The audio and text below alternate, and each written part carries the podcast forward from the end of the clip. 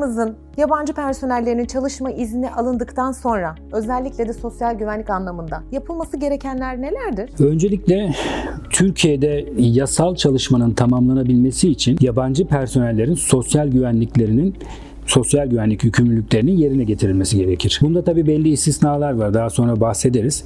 Ancak temel kural olarak çalışma izni alınan bir yabancı için derhal işveren firma tarafından sosyal güvenlik yükümlülüklerinin yerine getirilmesi yani sosyal güvenlik kaydının tamamlanması personelin işveren bordrosuna dahil edilmesi gerekmektedir. Bunun için istisnalar dediğim gibi bir istisna daha önce bahsettiğimiz kısa süreli çalışmalar olan montaj vizesi ve iş vizesinde sosyal sigorta e, yükümlülüğü yoktur.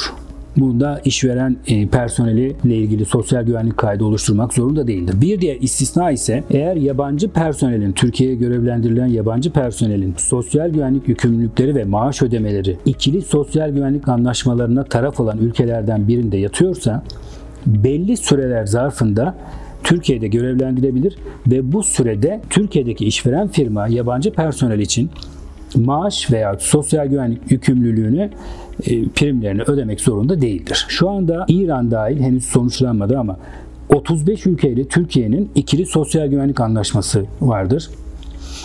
Bu ülkelerden gelen yabancı personeller için belli sürelerle her ülkede farklıdır. Örneğin Almanya ile 5 yıl, İtalya ile 2 yıl gibi sürelerle personeller için burada maaş ve sosyal güvenlik yükümlülükleri doğmamaktadır. Çok faydalı bilgiler oldu. Teşekkürler. Rica ederim.